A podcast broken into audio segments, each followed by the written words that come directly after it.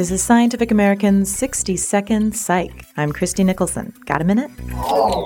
Earlier this week at the Banff Centre for the Arts in Alberta, Canada, veteran science journalist and broadcaster Jay Ingram gave a public talk that framed the climate change debate in an unusual way, arguing that the controversy is less about facts and data and more to do with our social psychology.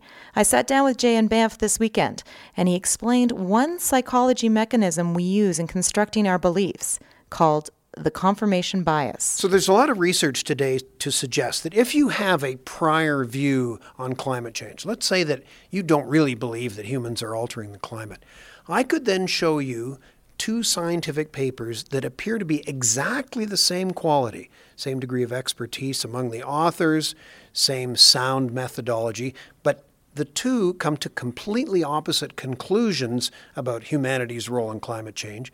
You will employ unconsciously psychological mechanisms that persuade you that the paper that supports your already held view is better than the other one.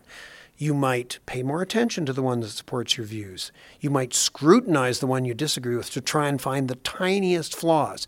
You don't even know you're doing it in a biased way. It just hinges on the fact you already have a strong view. And there have been great experiments in the past that show, show that when you start off with people who are opposed, they can become even more polarized if you show them two detailed experiments, one of which completely defies their belief, but they just find ways of ignoring it and confirming their belief. This even extends in a recent experiment to how people judge the dependability and expertise of a source. So that a source that says something you don't like, no matter how good his or her credentials are, you'll tend not to believe them.